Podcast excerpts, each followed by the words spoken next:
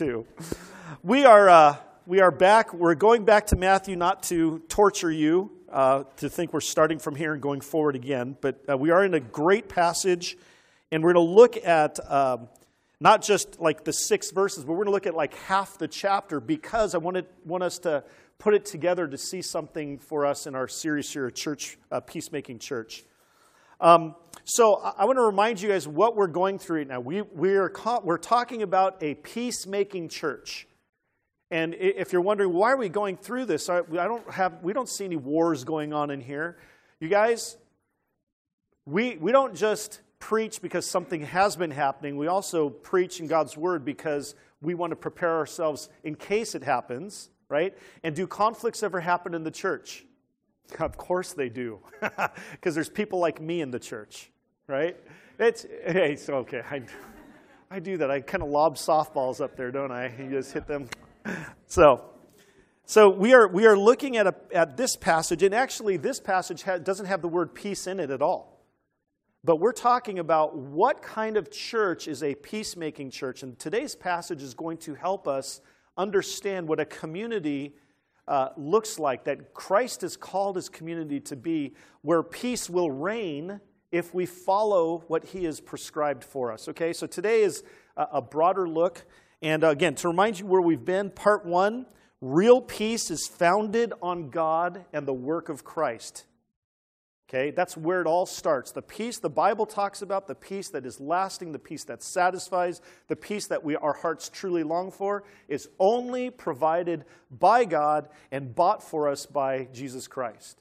That's what we looked at the first week. The second week is we understand that when we display peace in a church over the long haul in how we resolve conflicts and how we love each other and how we you know we have different personalities different opinions how we interact with each other is a huge testimony to a world that's at war with god and at war with each other both individually and internationally right it has a huge testimony so we must we must evidence it in our church uh, real peace also, the, that's what we looked three, uh, part three was, it, it, starts with owning our part in conflict. So now that one we kind of jump down into individual peace and peace in relationships. And if there's conflict in the body, who, where's the first place we got to start? Right here. Not right there. No, not just me, Sonny. We all have to point the picture or point the finger at ourselves, right? What is, what is it? Why are there wars and conflicts among you? James says. Is it not you? Your passions are out of control and you want what you want. I want what I, I have a wanting heart, and that's what gets me into trouble. It's what gets all of us into trouble. But confession is the first part saying, you know what? I need to own my part in all this. Then the next week we had Andrew Rogers, and he talked about that real peace comes when we repent. We not only own our sin, but we want to turn and, and turn away from it, turn towards God. And we called it the surprising joy of repentance. And we looked at Psalm 32, where Dave, David was, it was his, his testimony of, my goodness, when I did not confess my sin, I was wasting away. I had God's heavy hand on me. But when I confessed it, repented, and turned, oh my goodness, the joy of having that reconciliation with God, and we'll add to this the reconciliation with others. What an amazing peace that can happen. Then last week, we looked at uh, getting, I called this the humility's harder pill to swallow. It's not, hey, we need to just, we need to be humble, but we need to be humble enough to hear criticism. Remember that? Having a teachable spirit? Oh, man, I struggle with that. Do you? Yeah, so we looked at that last week. And someone was saying, Man, Chris, you keep, you keep hitting at us with conviction. I'm like, I know, but we have to. We have to let God's word speak to us. Because how many of you want to change and grow and be more, God, more like Jesus? I do. And it's not just because we cruise through and look at all the fun passages in Scripture. Oh, the Lord is my shepherd. Oh, he takes care of me, right? We have to look at all of Scripture and let it convict us where we need it. Because the results of heart surgery, just like Renee, She's had major surgery, but the results were to cut out the cancer and to bring health again, right? And that's what we're trying to do with this. And, oh, I forgot to do the update. Renee is doing well, extremely well. She's, I would call her ahead of schedule as far as her ability to be mobile and just amazing. So thank you for your prayers. Your you know, constant contact's amazing. You guys are way too kind to us, and the food has been. You guys got to stop. I'm getting fat. it's also how I handle stress. But here's the deal. Thank you so much. She's doing so well. And, and we have on the directions, you know, I, I listed out all these things for April, and she did a great job put on the email. Uh, the, the thing that's on there about, you know, don't stop and stay for a long time, that's for the initial parts. In, and it, sometimes when you come, she is actually asleep. And so it's, it's so that you don't feel uh, offended if she doesn't come down to say hi. But I mean, like at our life group, Renee was awake, and so several several went up to say several girls. Only girls are allowed in their bedroom, you know. but the ladies went up. Some of them talked to her, and it was she was really blessed by that. So thank you guys. She's doing really well. So, so back to this. Back to this. Um, so last week was the teachable spirit part. That's the part I really got to work on. Maybe some of you are like me. But this week we're now moving in uh, to to talk about a, a church where peace reigns. And so I wanted to go to where Jesus has his longest portion in Scripture, where he actually talks about his community and what it's supposed to look like. See, we, we have, in, for instance, in Matthew, we saw him giving discourses on what his kingdom is like and how you get in, the Sermon on the Mount, what his people should look like. But we have in Matthew 18 a really a detailed discourse uh, from Jesus about his community what his citizens will not only act like to the world, but live how they'll live with each other. So we're going to look at the first 21 verses, or 22 verses of Matthew 18 this morning, and see some little chunks there. And you have it there in the outline, and, and we're doing more of a, a, a broader look. 22 verses, I can't be as detailed, but I want us to catch the segments uh, all the way through of how we're supposed to listen and learn, okay? So that's where we're at this morning. But here's the deal. I want us to, to understand too that here he, he's not, he doesn't say the word church until verse 15, actually verse 17, okay? But this is all talking about the community of his people, and, and we need to understand how God sees his people. We are his people. We are united to each other. We are united in Christ, and we are his family. Okay, that, that picture of family is going to make all the difference in how we walk through this, this passage, all right? Um, so we're going to be looking, uh, let's just hop right into, instead of me talking about all the time, let's read Matthew 18, 1 through 22. So at that time, okay, the time being Peter and, and Jesus had just had this interaction. Do we have to pay the temple tax? They're in Capernaum. Capernaum is Peter's place where he lives, Okay, he, that's where he lived, and he had a family there. And it was also Jesus' main headquarters for most of his three years of ministry was there at Capernaum, the north part of Galilee. Okay, and and his he's just come from the Mount of Transfiguration, and he was only with three disciples: Peter, James, and John. All right, so it's at this time that this is happening. At that time, the disciples came to Jesus. They had showed up on the scene. They, the other nine had been gone, and now they all reconnected. They came to Jesus saying, Who is the greatest in the kingdom of heaven? Like, where did this topic come from? Well, in Mark chapter 9, verse 33 through 38, we find out they had been bickering. They were jealous that only three got to go to the mount, you know, off with Jesus to the Mount of Transfiguration. They were jealous, and now they're starting to war with each other. Who's the greatest in the kingdom? Was that a good, legitimate question? No, they had pride at the root of this. Who's the greatest in the kingdom of heaven? So here's Jesus' response. And calling to himself a child, and this is probably, some say, Peter's child. His, he had a mother in law that lived there. It means he was married. He probably is his child. It's probably at his house. And calling to him a child, he put him in the midst of them. It actually says that he picked him up in, in Luke, or I think it's Luke, that he was holding him in his hands. And he said, Truly, and whenever you see that, that's the word amen. And he's trying to make a point. Either it's behold or truly. Whenever you see that, pay attention. Truly, I say to you, unless you turn, that word means convert. Unless you turn and become like children, you will never enter the kingdom of heaven. Ooh, this is a salvation thing he just said. Whoever humbles himself like this child is the greatest in the kingdom of heaven.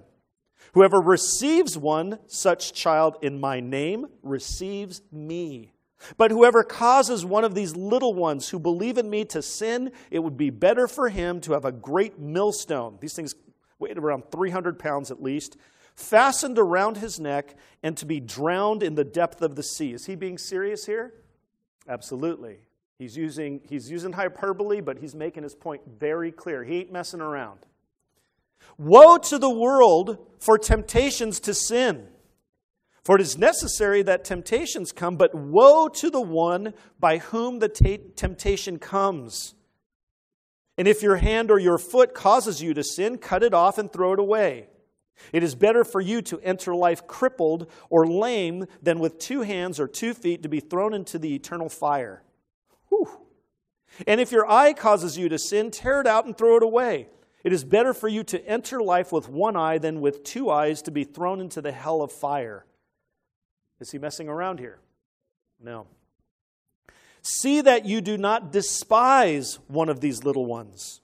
For I tell you that in heaven their angels always see the face of my Father who is in heaven. What do you think? If a man has a hundred sheep and one of them has gone astray, does he not leave the 99 on the mountains and go in search of that one that went astray? And if he finds it, truly I say to you, pay attention, he rejoices over it more than over the 99 that never went astray. So it is not the will of my Father who's in heaven that one of these little ones should perish. Wow. The particular, protective, pursuing love of God for a stray sheep. How different than how we treat somebody who strays from our church, who might be caught in sin Look at what the Father's heart is. Isn't that funny? Gosh. If your brother, verse 15, if your brother sins against you, go and tell him his fault between you and him alone. If he listens to you, you have gained your brother. But if he does not listen, take one or two others along with you, that every charge may be established by the evidence of two or three witnesses. If he refuses to listen to them, tell it to the church. And if he refuses to listen even to the church, let him be to you as a Gentile and a tax collector. Truly, I say to you, whatever you bind on earth shall be bound in heaven, and whatever you loose on earth shall be loosed in heaven. Again, I say to you, if two or three or two of you agree about anything they ask, it will be done for them by my Father in heaven. For where two or three are gathered in my name, there am I among them. He's not talking about a Bible study here. He's talking about the context of pursuing and confronting sinning sheep and trying to gain them back into the family of God. It's not a prayer meeting he's talking about here. Verse 21 Then Peter came and said to him, Lord, how often will my brother sin against me and I forgive him? As many as seven times? He thought he was really cool in saying that. Look how godly I am. Because again, the Pharisee said you only have to forgive somebody who sinned against you three times. That's God. Then the rest you don't have to forgive them. Peter saying, oh, seven times. He thought he was going way above, right? But here's what Jesus says Jesus said to him, I do not say to you seven times, but 77 times, or seven times 70. It, well, we might not look at Revelation 12 today. so, so here's our passage. Here's what he says about his community. I actually, when I introduce verses 21 and 22 about forgiveness, Jesus goes on to illustrate it with a parable. I'm not going to read the parable, but that is part of this. His community is to be characterized like this. And we're going to walk through what each one of those things means because we want to be a church that is a truly caring church in the ways that Jesus prescribes for us, right? Again, Jesus only said church twice that we have recorded. Once in Matthew 16, when Peter was asked, What's the confession of the church? Or what's the great confession? And Jesus says, You are the Christ, the Son of the living God. And Jesus says, That's the statement I'm going to build my church on. That's the confession of the church. It's about Jesus Christ. Then the second time he mentions church is right here. And what is this passage? It's how to confront sin, somebody who's caught in sin, and how to try to restore them to the body. How many churches actually do this? because there's four steps, and we have some stuff in between we'll talk about really quickly. But uh, one of these passages is neglected by the most part of the American church. And, and so we want to walk through and say, this is what Jesus commands of his church. And then say, okay, how can we get better at it? Okay? So this is not a conviction Sunday. Well, we're in the Word, it will be. but it really is, how can we grow? in this. All right? So let me pray. We've read, and so let me pray, and then we'll all start walking through the rest of it. Lord, thank you that we have your words recorded for us. Our Savior, our King, our Redeemer, our Master. You're the head of, our, of the church. You're, you're the one who's the preeminent one. And Lord, you, when you lay out all this about your community, your church, and how we're to interact with each other, God, I pray that we would take this to heart and always ask, not, am I doing just enough? But Lord, how can we grow and be more like what you've called us to be, more faithful? So, Lord, thank you. And as we walk through this, I pray that you'd uh, just open our eyes that, and spirit, that you'd instruct our hearts and, and you know, challenge us and convict us where we need it, but also encourage and strengthen us too. So thank you, Lord, for what we have ahead, and, and we just pray that you'd be glorified in Jesus' name. Amen. So, again, the, the big context is that the, the, the disciples are fighting with each other. They're just like you and me, they struggle with pride. And at this point, Jesus is saying he's, there's been a major turning point. He says he's now going to start heading towards Jerusalem. And he keeps saying, Well, I'm going to go there and die.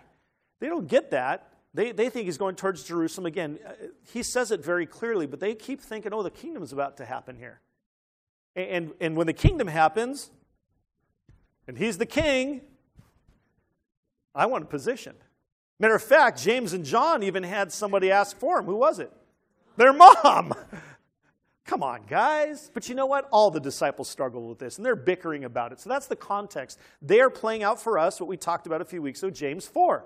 What causes the conflicts and quarrels among you? Is it not your passions that are out of control? That's exactly that selfish ambition going on, right? So that's, that's the context. And so he has to help them see things a little bit differently.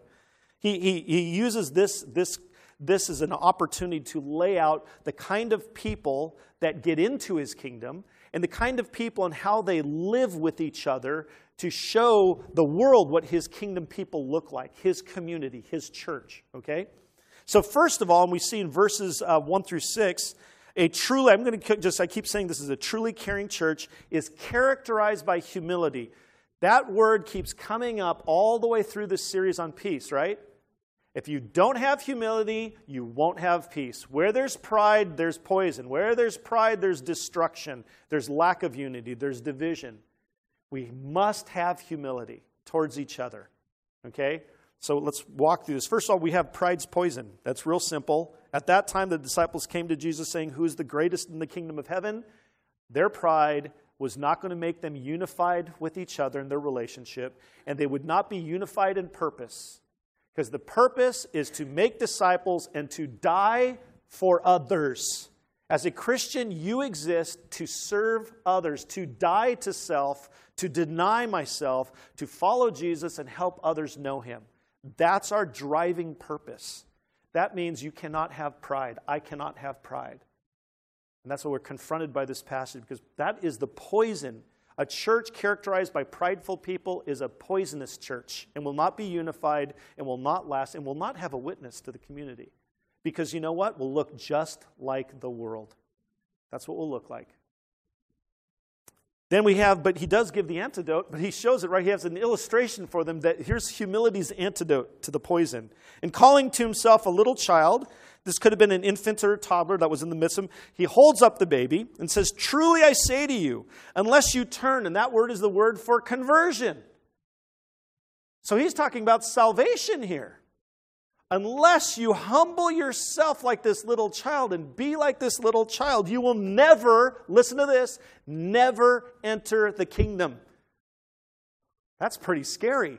How many of you want to be in the kingdom of heaven? Yeah, me too. Because if you're not in the kingdom of heaven, where are you going? The well, I shouldn't laugh at that, but that was but the pit uh, hell, because that's what he says here just a later on, doesn't he? the fiery hell. I mean, that's scary. So this is important. He's holding up a little child, and the point of holding up a little child is when an infant is in his arms, we have little Ray Ray, right? Being held, you know, with a little cart, but are you being held? I'm sure at times you hold her, right? We all have our children. You hold your little child, and, and that child, what can that child do for themselves? Hmm? Suck her thumb, maybe. Yeah. None of the stuff that would help them survive or flourish, right? That's our role as parents. But here's the deal They're, to help them do that. But here's the deal they, they are needy, they are dependent, they're not vying for position over anyone else. They just need mom and dad. Once again, we're talking about a little infant here. Will they start displaying sin attributes and all that? Well, of course they will as they get older, and they'll start doing all the stuff that mom and dad do and the rest of us do. But here's the deal He's using this as an illustration of humility. Here's the disciples, these adults, doing what? Bickering and fighting. He's saying, Look, you guys, that you guys have to change. It's kind of scary because if you don't, you will never what? Enter the kingdom of heaven. And whoever humbles himself like this child is the greatest in the kingdom of heaven. So not only is humility, you know, illustrated by this child, but it's also the key to salvation, to enter, to humble. And when you humble yourself before God so you can get into the kingdom, what does that mean? Because, oh, by the way, there is no one formula that says this is the formula on how you get to be saved. Jesus says it several ways. He uses it right here. But there's also, you know, if you, Paul says, if you confess with your mouth that Jesus is Lord and believe in your heart that, he's, that God raised him from the dead, you'll be saved. There's different ways. John 3. What is, how does Jesus tell Nicodemus to be saved? You have to be born of the Spirit. You have to be born again. So there's different illustrations in Scripture of what it means to be saved, but each of them mean the same thing. And here he's emphasizing humility. What kind of humility do you need to have before God? Hmm? Like a child, which means that you are admitting your absolute need. I'm going to hell without you, God. I need your help. I have sins that I am going to be punished for. I don't deserve heaven. You're absolutely total on your knees before God saying, I deserve hell, and there's no way I can get there on my own. Please, God, I need you. I need you, Jesus, to die for my sin because I know where I'm going and I know I can't earn it myself. And then you also understand look, once I'm saved, I still have to live by faith. Because the life I live, I no longer live for myself, but I live for him who died for me. Galatians 2:20. We have died with Christ. It's a faith walk, folks. I mean, trials are, uh, you know, a great time. Well, not great, but you know what I mean. A great ter- learning time in our lives. Renee and I have been walking through it with you all, of teaching us what a faith walk is all about. There's a lot that we have no control over. And yet God says, Keep following me. Do you trust me? We say, Yeah. It's hard to say, yeah, but He teaches us. So we need God. That's what a humble person says. We need. There's not one person in this universe who can say, uh, I got, I've got it all taken care of. I'm in heaven on my own merits. No, you're not. The Bible is clear. For all have sinned and fall short of the glory of God. What happens if you fall short of the glory of God and you stand before God after you die? Where do you go on your own merits? Go to hell. A great question to ask somebody, and, and I've asked this at different times to different people. Let me ask you if you were to stand, let's say there's a, a, hypothetical scene, you come to, you die, and now you're standing before God, and He asks you, Why should I let you into my heaven? Your answer is going to mean everything. And I've heard people say, Well, I, compared to others, I'm okay, and I've tried to be a good person. And every time they start with I, I tell them, you're wrong. And oh, that's mean, Chris. You shouldn't say that. I said, yes, I should, because if I really love them, I tell them they're wrong, because I, I, they need to know the only way you can stand before a holy God and actually be led into his heaven is when you point to Jesus and say, He's the only reason I can come in. He is. He is. He is the perfect one. He died for my sin. I don't deserve to go in. God, I deserve hell. But you know what? Jesus died for my sin. And you know what? I can stand before you, the holy God, because not only has he paid for my sin, but he's also given me his righteousness, it says. There's a great exchange that happened. He took my sin but gave me his righteousness. And since I'm in Christ, I can stand before the holy, righteous God without being killed. And I can get into heaven because of Jesus. Isn't that cool? That's how much he loves you and me. All right, so that's, that's what we're talking That's humility's answer. It's the key to salvation, but it's also the key to blessing. Check this out. Whoever humbles himself like this child is the greatest in the kingdom. Doesn't it say that, that God rewards humbleness? We looked at it in James 4, verse 6. He says, But he gives more grace to the person who humbles himself. He opposes the proud, but if you humble yourself, he'll give you more grace. How do you want more of his grace every day? And then it says in James 4:10 that he says, Whoever humbles himself will be exalted. What? It means he'll lift you up, it means he'll bless you. So, humility is the antidote to the poison of pride. It's the key to being saved. It's the key to salvation. It's the key to getting God's blessing. How many of you want that? Me too.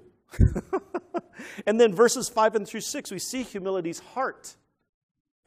Whoever receives one such child in my name receives me. But whoever causes one of these little ones to believe, who believe in me to sin, it would be better for him to have a great millstone fastened around his neck and to be drowned in the depth of the sea. Real quickly, is he only talking about young Christians who are immature or young in age? Or is he talking about all Christians? It is all, because how do you get into the kingdom of heaven if you are all like these little ones? So, if you are a Christian, Jesus now has a protective care for you, and he calls the church to have that same protective care. That's what he's saying here. To receive and love and care for another believer is to receive Christ himself, is what Jesus is saying. That's how much he cares for each one of us. To, to, be his, to, to truly be his kind of church, we must welcome and love all believers. We belong to him and we belong to each other. Do you understand that? When I say small church, big family, and I keep talking about family, family, family, you guys understand that it is more true of you that you are my family than my own blood family. My blood family, if they're not Christians, we are not going to be together for eternity. But you and me, who are Christians, we are family in the truest eternal sense. So, anyone who walks in this door and comes to this church eh, eh, eh, regularly and calls us their church home, that is my family. Any person who is truly a Christian goes to any church in this area, anywhere around the world, is truly my family. Met a gal named Shannon yesterday at the parade oh, I go to this church here, and oh, this is awesome. We, that's so cool. I've heard about your church. Yeah, praise God. I said, hey, sister. I could call her that. Not because it's a, a sweet phrase to say, but she is my sister. I knew her. I talked to her for less than five minutes. But that's a sister I'm going to spend eternity with. We're going to spend eternity with each other. That means we have to truly care for each other now with a protective caring love. Look what he says. If someone causes one of these little ones to sin, what is Christ serious? How serious is he? If we bring sin into the body and cause others to stumble, that's, he's saying, boy, you better take that seriously. We have to hear his warning. We are to care for each other in such a way to see each other grow in godliness and to remove any and all obstacles to that growth. We should care that each other is growing. We have to hear his seriousness. Jesus, our King, Savior, Lord, Shepherd, is not playing here. This is a severe warning. This kind of protective, loving, caring church family are what we are called to be all the time. Now, my personality is to joke around a lot. That's just kind of my default. I'm kind of goofy that way. But you need to know when it comes to anything serious, I will stand up for you and fight for you. I have to be careful because I get really mad because I care for you. And I know that you care for me. We care for each other. I mean, man, if someone ever, I don't care if people make fun of me or get mad at me, but when they get mad or say something about my kids or my wife, whoo, baby, I get mad. but it's the same about you. I've heard people say about things about you at different times. I'm sure you've heard things, they say things about me. And you know what I do first? Are you sure about that? See, I know them. I love them. Be careful. Because we've got to care for each other. Even the Dylans and the barriers. All of you. We love each other. Right? So we need to have this kind of protective love. And then he goes on, he's not done. he, he's making some serious points. look, at, look at what he says here. To be a truly caring church, we have to have a protective purity in this body. Verses 7 through 9. Woe to the, woe to the world for temptations to sin. Now, that's just part of the world. There are temptations to sin, but look what he says here. For it is necessary that temptations come, but woe to the one by whom the temptation comes. Oh, now he's boiling it down. How uh, temptations will come from the world, but also it comes through people, and it can come through people where? In the church. Okay? Because remember, we all struggle with sin at different times. None of you is perfect. I'm not perfect. And there be, could be a time where you're struggling with sin, you're being a little bit lax and lazy in your faith, and it can incite in me a desire to sin. Or I might be that, and I might incite in you a desire to sin.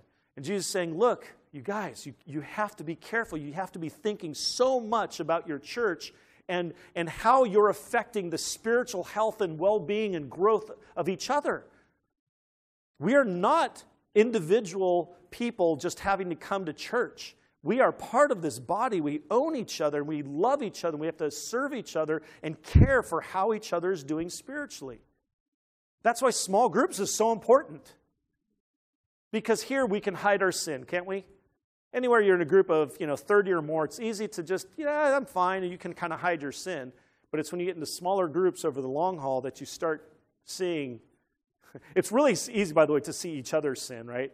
Maybe not to see your own, but it's easy to see others, right? But you need to be in, in a small group so they see your own, and they can help you, and you can help them.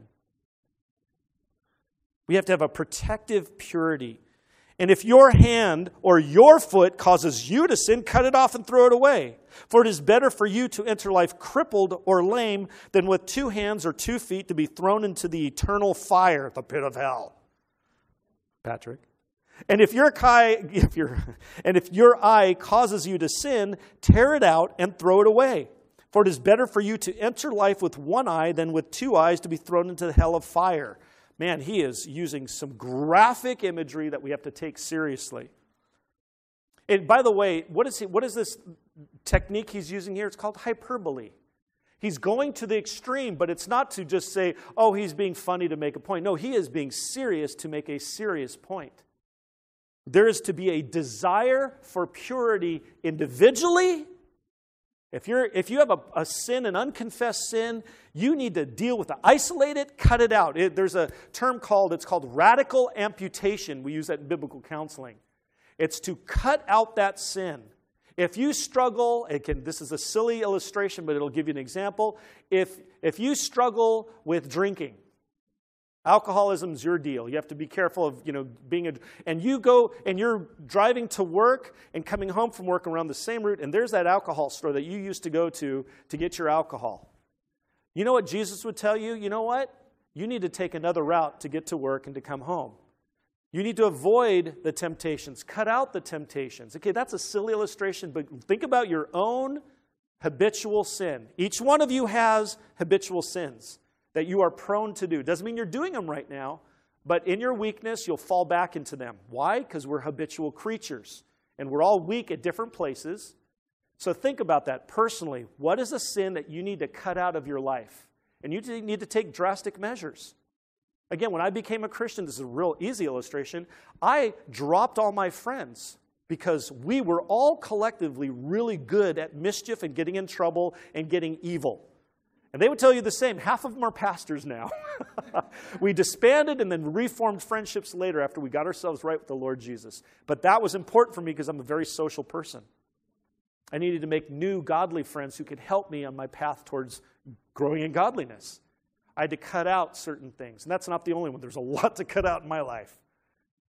But that's what he's saying. But he also says we're supposed to do this as a church. This is the desire for purity, for holiness. And we're supposed to watch out for the temptations outside, but also watch out for the temptations inside and make sure I'm not the one bringing in the temptations for others in my church. Because I love them, I own them. I'm responsible for how they change and grow. And you are for mine. And you are, everyone look to the person next to you. Just look around. You all, we all own each other, not just husbands and wives. I saw that, Ed. It's not just husbands and wives, it's all of us. And he says, Woe to the one who temptations come in through. We have to think about that as a church.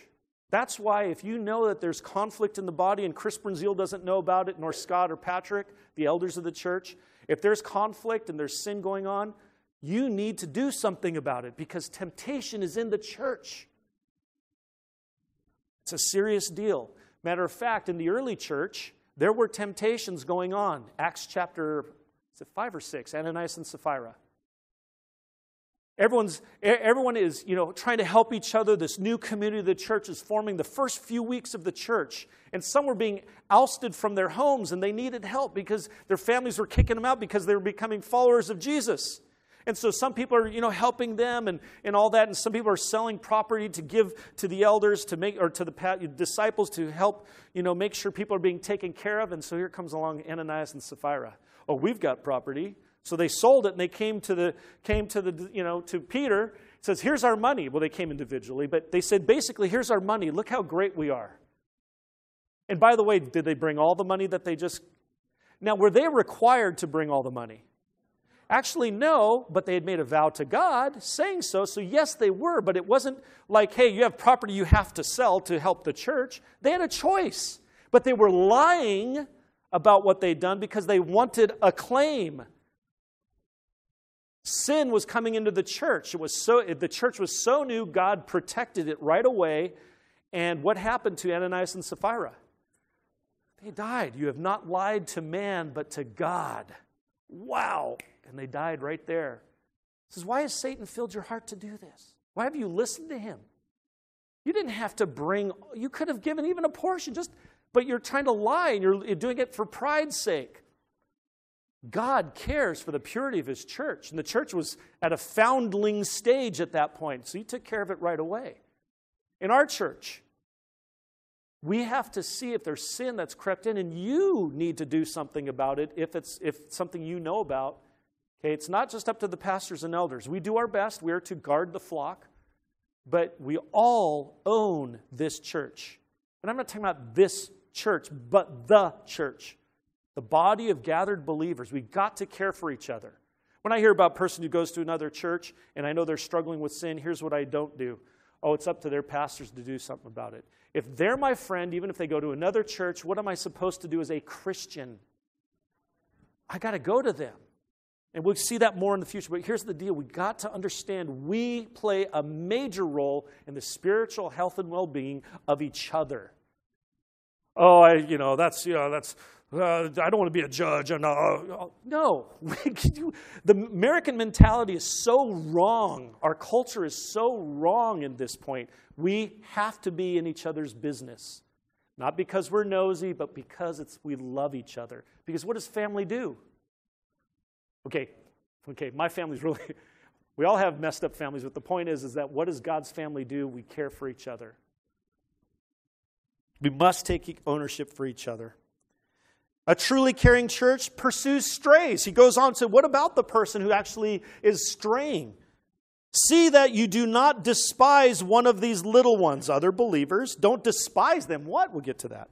For I tell you that in heaven their angels always see the face of my Father who is in heaven. Does that mean there's guardian angels? The answer is no.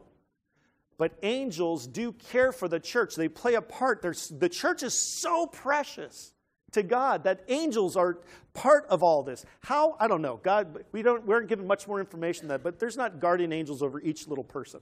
The scriptures don't say that. But they're very, the church is that important. And even, but here he's saying specifically a specific kind of Christian is important to God. What kind? What do you think? If a man has a hundred sheep and one of them has gone astray, does he not leave the 99 on the mountains and go in search of the one that went astray? So, what is the sheep that's really cared for by God? The one that went astray. And if he finds it, truly I say to you, he rejoices over it more than the, over the 99 that never went astray. Does that mean he doesn't love the other 99? No. But it's just look at his love for a stray that's wandered off, but now he's brought back in his back part of the fold. What does he do? He rejoices. Next week, uh, or it's actually next, we're putting off next week. Next week's our Q&A session. Heads up. Talk more about that later. But the next sermon, we're going to look at the prodigal son. And we're not going to focus on the son so much. We're going to focus on the expectant father. What forgiveness! Wow. And that's what we get to see. So it is not the will of, the fa- of my Father who is in heaven that one of these little ones should perish. So his illustration changes a little bit. What is his illustration now in this section? A shepherd and his sheep. All right? So his, it's about his love for all of his little ones, about their tendencies to easily stray or be led astray like dumb sheep. How many of you are, are like a dumb sheep? If you don't raise your hand, it means that you're not reading the scriptures. He makes it very clear. We can be, we are sheep. How many of you have been easily led astray ever? My hand is up. This is not. How many of you have led others astray? Yeah, me too. Ugh. But we understand that we see his particular joy and love for each one. Especially we see it when they're returned. Hill's illustration is to point out that we are to have the same heart for those who are going astray. He says that if you don't care for them, you're despising them. It means that you're hating them. If 1 John 2, 9 through 11, 9 through 9 and 11 say this. Whoever says he is in the light and hates his brother actually is still in darkness. But whoever hates his brother is in the darkness and walks in the darkness and does not know where he's going because the darkness has blinded his eyes. If you hate your brother, you despise your brother or sister, you actually are blind and in the darkness and you're not in the light. Woo-wee! So, what is he saying? What does it mean to despise one of these little ones in this portion in Matthew 18? It's when you don't care that they're gone. Well, that's their choice. You know, that's between them and God. And, you know, I just don't know what to do. Or, you know, that's someone else's job. I'll let Chris or, Pat, or Patrick or Scott. Or, or, you know, I don't know what to say. I would be judging. And, and you know, oh, gosh, it's so hard. I don't have time for this. I don't know what to say. If any of those things, that, that, that means you're rationalizing your lack of pursuing straying sheep. I, there's people who have been part of our church over the last few years. There's a couple that we've actually had to exercise what's in the next passage, I still try to reach out to them over the months and years. Why? Because they're straying sheep. And we are supposed to be reaching out to them. We got to care. So the question is do we notice when someone hasn't been around for a while? Do we expect just the leadership to pursue them? Or do we see that it's our calling to pursue them? Do we even pray for each other during the week? That one gets a little more personal, right? Do we even consider that we are part of each other's health and well being? I pray for you guys, not because I'm your pastor, but because you're my friends. I don't want you guys to struggle. I know you struggle. I struggle. And I don't know individually what you're struggling with. I can't read your minds. I don't live with you every day, but you know what? I know you're human, and I know you're in a world of temptation like I am, and I struggle, so I assume you struggle to some degree. So I pray for you. I pray for your marriages. I pray for your relationships. I pray for you at work. I pray for you at, you know, when you're at play. Whatever you're, because I know that there's temptations to sin. I don't want you to stray, and I want us to grow together. Right? And, and I hope you're doing the same for me, I know you are. So thank you. But let's keep it up. Ephesians 4:25 says we are members of one another. Hebrews 10:22 through 25 says this, "Let us draw near to God, right? With a true heart and full assurance of faith, we're allowed to come to him, with our hearts sprinkled clean from an evil conscience and our bodies washed with pure water." He's talking about Christians here, okay? Draw near to God. But check this. Let us hold fast, hold tightly to the confession of our hope. What is the confession? Jesus Christ is God, the only way to heaven, and I, I believe in him. Let's hold fast to this confession of our hope without wavering, for he who promised is faithful. But he doesn't stop there. He says, "Let us hold." That means we have a we are to together stand for our belief in the Lord Jesus. We need to help each other do that. But listen to verse 24. And let us consider how to stir up one another to love and good works. Love and good deeds, you've heard that passage before. Not neglecting to meet together, as is the habit of some, but encouraging one another, and all the more as you see the day drawing near. We belong to each other, we need each other, and we got to be concerned for how each other is doing. That's why you've got to be in a small group so that you can be open. Hey, I'm struggling. Pull one person aside and say, I'm struggling, I need your prayer. Don't hide your sin. Don't, don't, don't. You're only ruining and you're, you're going to be miserable. God said he, you will be. And he said that he will make you more miserable until you repent. Why? Because he loves you. And he's provided a church of other sinners who extend grace and compassion and mercy because we're just as messed up as you are. And we want to help each other. That's why we need small groups. Get in one, please. Please. A truly caring church is one that has a particular love for each person here and a protective love, but also a pursuing love. Let's pursue each other. I, uh, there's people who haven't been here a while, and I'll try to call them up just to check on them. Like, if there's someone who hasn't been here for like three weeks to a month, I'll try to contact them because I just, is there something going on? Just to know. Not because, oh, you haven't been to church. I'm keeping a list and checking it twice but because I, I, there's, there's things that happen in life. And, and, do you do the same? I know some of you because you'll ask me, hey, about so and so. I try getting a hold of them. I'm like, awesome.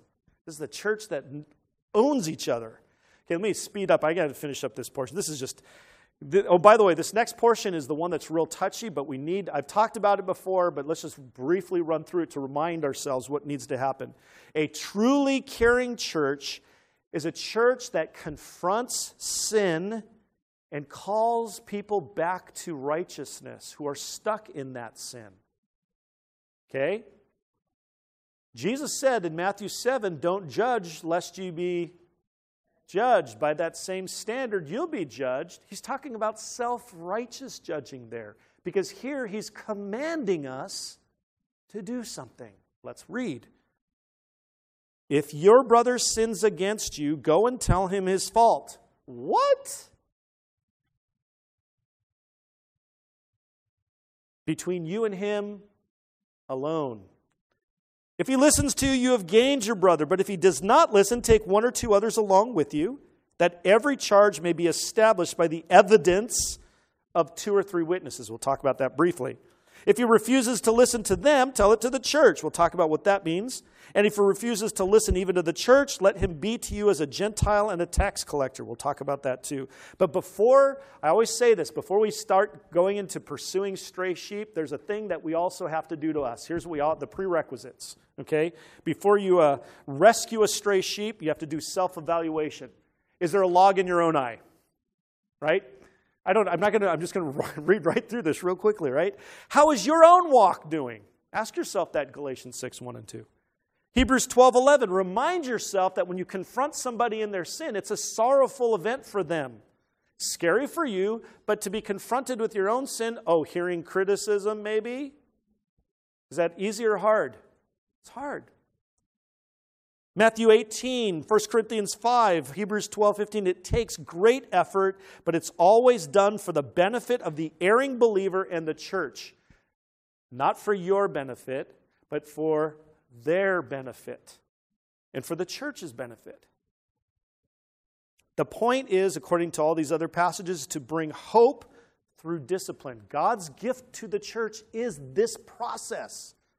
How do we deal with somebody who's in the body who's stuck in sin? They're ensnared by habitual sin, not just one, they cussed once, you know, they slammed and you heard them cuss. Oh, oh, church discipline. No, no, no, no. We're talking about habitual sin, all right?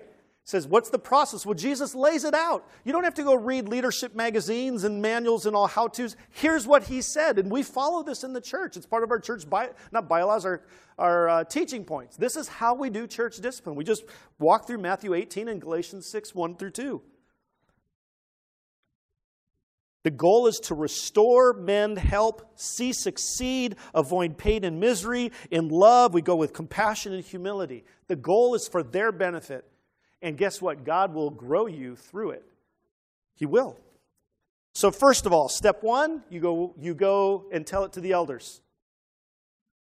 Okay, are you, what does it say? Go to them privately right? Now, some passages or some versions, some Greek manuscripts don't have if a brother sins against you, okay? And that's the nebulous part. I say, like, if you see sin going on habitually in someone's life, even if it's not against you, I bring in Galatians 6, because it says, hey, brothers, if you have a person who's ensnared in sin, go and confront one in a spirit of gentleness. So I believe it is not just if they sin against you. If you see and know about firsthand that somebody is ensnared in sin, you got to go to them privately. Why? They're ensnared in sin. They're, they're going to get, if they stay in it, you know what God's going to do them if they're a Christian? What is God going to do to them? Hebrews 12. Come on. He's going to spank them. Sometimes not hard, but depending on it, it might get really severe. I, I don't want that for them. I want them to avoid that. Right? I don't want them to fall in the hands of an angry God. I don't want them to get his wrath, his discipline.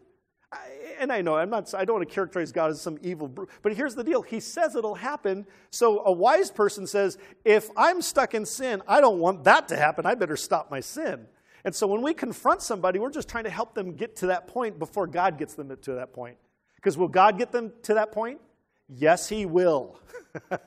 I want them to avoid the pain and misery, and I want them to enjoy the, the blessedness of walking with Jesus and being restored to the body. So the first step is go privately.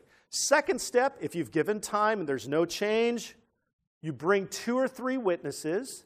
And it's not to back you, it's for them as witnesses to hear your charges. Are they biblical? Are they real? What's the evidence of what they're doing?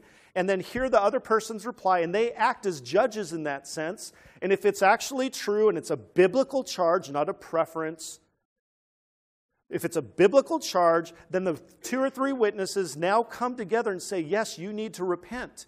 And then there's time given, and also there's a very there's a very clear thing saying, look, we are we are obeying what Jesus said in church discipline right here. It's church discipline and restoration. You're very clear about that. And you're also clear about what the changes should look like. It's not just, oh, we like, don't like your bad attitude. That's a nebulous thing. Well, so what should it be? Well, you have to give concrete, clear paths to restoration, okay? So that's the second step. That's what Jesus says. And if they, you give them time, and also, too, you got to help them. They're not just, you tell them and you walk away from them. You should be helping them. Galatians 6. We got to help them through this process of change. Galatians 6 says, if a person is caught in sin, go and restore such a one. That word restore is also used when a doctor resets a broken bone. So when a bone is broken, it has to be reset. I saw them do this with James Jake's arm when he was young. Oh, ugh, he had to be put out. It was scary. Also, my nose got reset. Ugh. But it gets reset, it gets bound up, and then what happens then? Is they per, you're ready to walk normally? No. It takes time, and they need a crutch. Well, you know what the crutch is in God's economy? Us. We help them be restored. Not, hey, go change, and you walk away from them, you jerk. No, we walk with them. Why? Because we love them. They belong to us. They're a sheep just like us. And God's provided us to help them. So, step two, tell it, take witnesses, and if they don't change after a period of time, it says tell it to the church. We've added to that two steps in there. Tell it to the church leadership so that we can investigate, contact them. Okay? We've added that part just because we want to give as many opportunities for people to repent and be restored before we go to step four. Get to that in just a second. But then the church leadership works with them. And then, if there's not change, then we have to go to step four and tell it to the church. And then the church goes to that person, please stop sinning, please repent. And if after a time they don't, then what are you supposed to do according to step four? What did Jesus say? Not Chris Brunzio, what did Jesus say? You actually are supposed to kick them out of the fellowship and you declare them as a tax gatherer and a Gentile. To the Jewish mind, what did that mean? In the kingdom or out of the kingdom? You're making a spiritual statement. Who's making the spiritual statement? The pastors and elders at that final step, the shepherds of the flock have to make that final step. And that's why verses 21 and 2 says, Look, you have heaven's authority to back you up. For wherever two or three are gathered in my name, he's talking about the elders making that final decision. Whatever you bind on earth will be bound in heaven. That's a scary thing, you guys. And I do it with all sorts of temerity and, you know, it's a scary thing, but we have to do it. And everyone's in America, we don't like hearing that, do we? Everyone's all looking at me like, "Ooh, you guys, we have to." Why? Because Jesus said so. We have to do it with all compassion, right? But that's why, and I'm going to jump forward to the last part, the verses on forgiveness.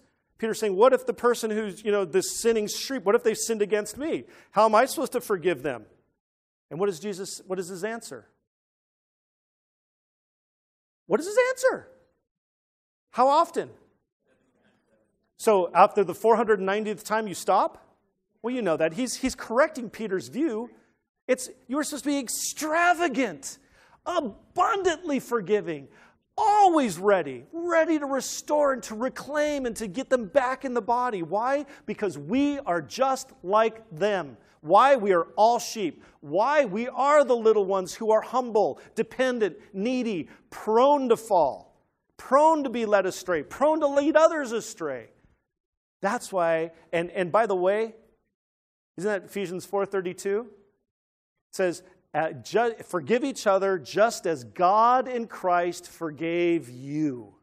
How much did Jesus forgive you when you became a Christian? All your past sins, all your present sins, and all your future sins. Wow. I'm glad we have a forgiving God. And that's what we're going to look at the next sermon. How forgiving, oh my goodness, should make you weep. All that being said, Folks, let's commit to being a church that truly cares for each other, a church that owns each other, a church that protects each other, alert for temptations in our own lives and outside here, a church that cares enough to pursue wayward sheep, a church that cares enough to say something when a sheep is ensnared in sin, a church that is always ready to forgive, reconcile, and restore a repentant sheep. Amen? Amen. Let's pray, and then uh, we're going to do a little segment here afterwards. But you guys, please hear this. This is not me saying we are as terrible as a church. No, my goodness. I see it all the time. But we always have to be ready for future problems, and we always have to be admitting we could get better, right? Let's pray. Lord, thank you for your goodness to us, your amazing love. And while you call us to these great heights of being a, a church that cares and loves each other. We know we fall, fall far short, but yet you, you, you, you empower us to grow and, and to change and to get better at this. So, Lord, I pray that uh, we, would, we would take this to heart because, God, there's a world that needs to see this. We love you, Lord. Thank you for the peace you've given us with you and peace with each other. Oh, how deep your love for us. In Jesus' name, amen.